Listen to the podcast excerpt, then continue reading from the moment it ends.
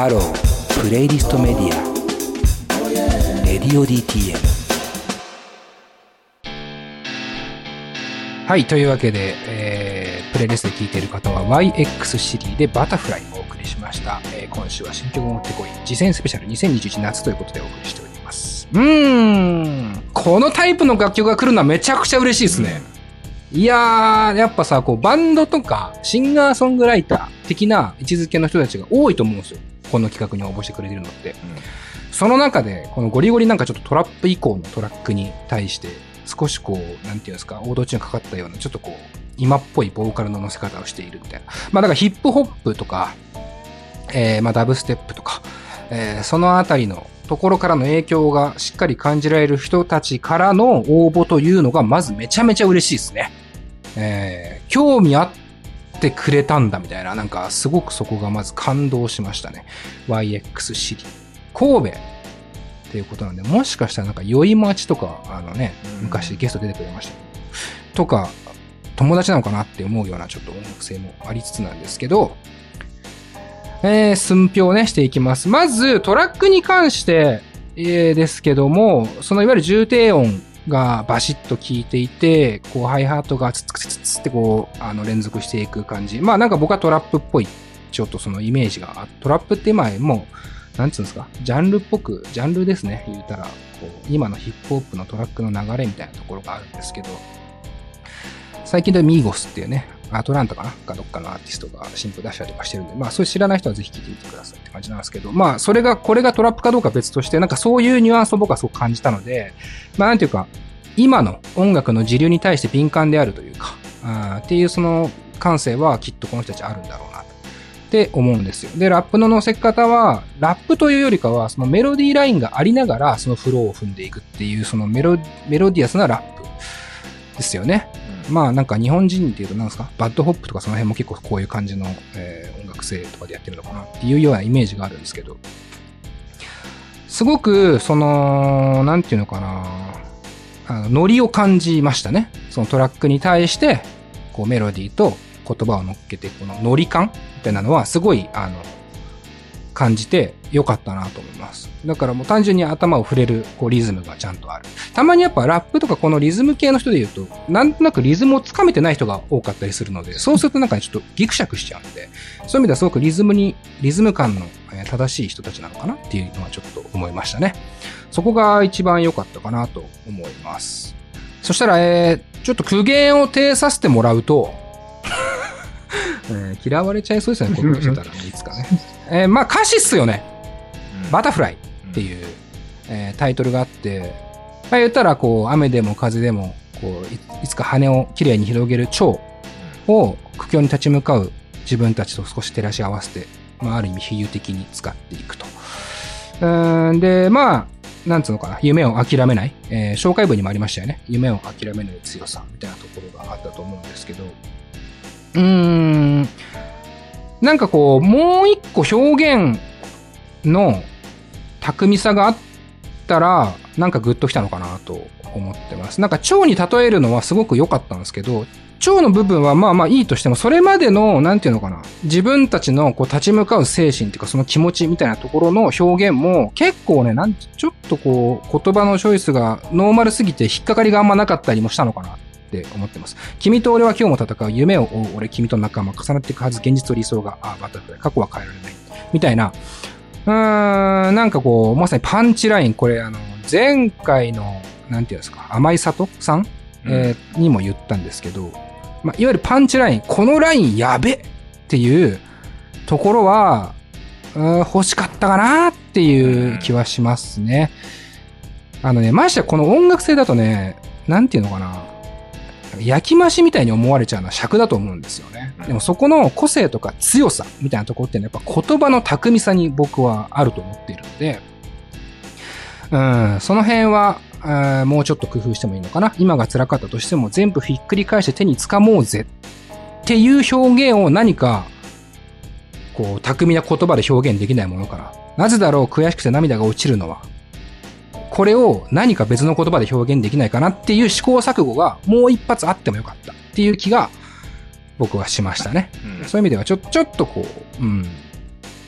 日本語をもう一回自分の中で練り込むっていうことが僕はあったらもっと良くなるんじゃないかなというところが苦言かな、と思います。以上、あざしたじゃあ、続きまして、金子さんから。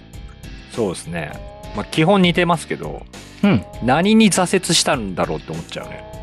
ああ、なるほど。うん。で、ラップっていう特性上、普通の曲よりも言葉をまあ入れ込めるうん。スタイルだと思うんですけど、はい。で、まあ、挫折で夢でも諦めないっていう、ある種普遍的なことを歌ってるからこそ、うんもっとパーソナルっていうか、何にどう挫折して、でも何にどう頑張ろうとしてるのかみたいなのを見えた方が、その自分の、その聞いてる人がね、自分の苦難、自分の挫折っていうものに、そういう方が、こう、すり替えられるんじゃないかなっていうふうにうん。思ないま。すね。こういうのを。具体、具体性があってもいいのかな。そうそうそう。うん、うん、うん。うん。まあ、あと、ね。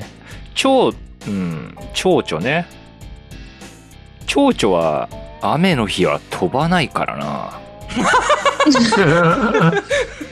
なるほど。生物学的にちょっと甘いうん、まあもう、なんかこういうのって本当に、うん、うん。その生態とかちゃんと調べた方がいいと思うんだよ。確かにね。うんまあ、要はそんなことないよって言われちゃいますからね。言いたいことはわかるじゃん。うん。だからもったいないなと思っちゃって。うん、うん。で、蝶々はやっぱ強風の時にも飛ばないし、その雨の時も隠れてるし、そうなんだ。うん。でもそこの、な苦難の、それでも飛ぶんだじゃないんですよ。蝶々のすごいところはっていう。あそうなんだね。全然知らない そういう時は、やっぱ、その身を潜め、要はタイミングを測ってるなるほどねっ。ていうところの良さとして、そのバタフライを使うなら、すごく気持ちいいんだと思うんですけど、俺は今爪を研いでるみたいな感じそうそうそうの表現になっていけばまだっていう。でもなんか向こう水に飛ぶっていう風にな表現で蝶々を使っちゃうと、その蝶々はきっと死んじゃうから、その夢は叶わないじゃない。もっと最悪な事態になっちゃうっていう曲にな、の印象になっちゃうから、もったいないなと思いました。なるほど。はい。ありがとうございます。いやーっていう俺は覚えてなかったから、もう蝶々は雨でも飛ぶと思ってました。見たことないだろうなって。でもまあ大事ですよね。その要は事実関係をちゃんとこう照らし合わせるっていうのは、せっかくあ多分言葉を使う上ですごい大事だと。うんえ、マンチュどうでした？私は、あの、こういう曲、すごい好きなんですけど、まあ、あの、ナンさんがおっしゃったのと、大体一緒なんですけど、はいな。んかこう、辛くても夢は諦めないっていうメッセージが、その、俺たちは諦めないぞっていうメッセージなら、もっと、なんかこう、うわあ、かっけえ、諦めないんだっていう、かっけえっていう思わせてほしいし、うん諦めんなよっていうメッセージなら、なんかもっと、こう、なんていうか、攻撃的なというか、こっちに諦めてんじゃねえよみたいな、訴えかけるようなはいはいはい。言葉が、えーなんか刺さるような言葉がもっと入ってると、なんか非常に聞いてて、うわってなるなって思いました。はいはい。以上です。えー岩橋君どうでした？かなんかその、歌詞の面で言うと逆に、すごいわかりやすくてスッて入ってきたのと、うんうん。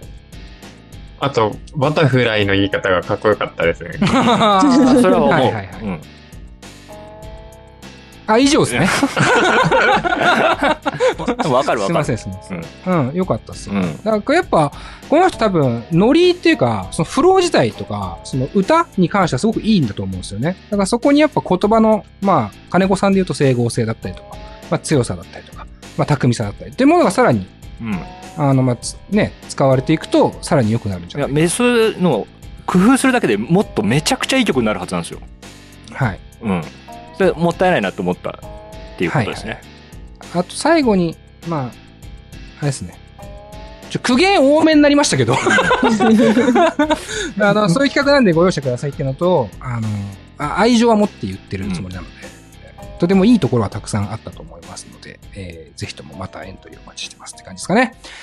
じゃあ続いていきましょう。じゃあマンチューお願いします。あれもう3曲目？あれ結構早いね、今日ね。ラストですね。そんなことないのか？結構話してんのか？うん。行こう行こう。今日、今週のラストになるのかな ?3 曲目という。うん。はい。はい。じゃあ、マンチョお願いします。はい、エントリーナンバー3番です。えーっと、代表の方は、夜行、夜行キャンディーさうん。えー、次戦です。熊本で音楽活動をが行っております。夜行キャンディーと申します。この度は素敵なチャンスだと思って応募させていただきました。2020年からガレッジバンドで作り、曲の配信を開始しています。よかったら他の曲も聴いてみてください。ということで、はい。えーありがとうごはい、いざいます。ただいてます。はい。じゃあ、えー、曲、曲名？い曲名はね、いつかって曲名ですね。つか？はいアーティスト名はそのまま夜行キャンディーだと思います、読み方。わかりました。うんえーそれでは聞いてください。夜行キャンディーでいつか。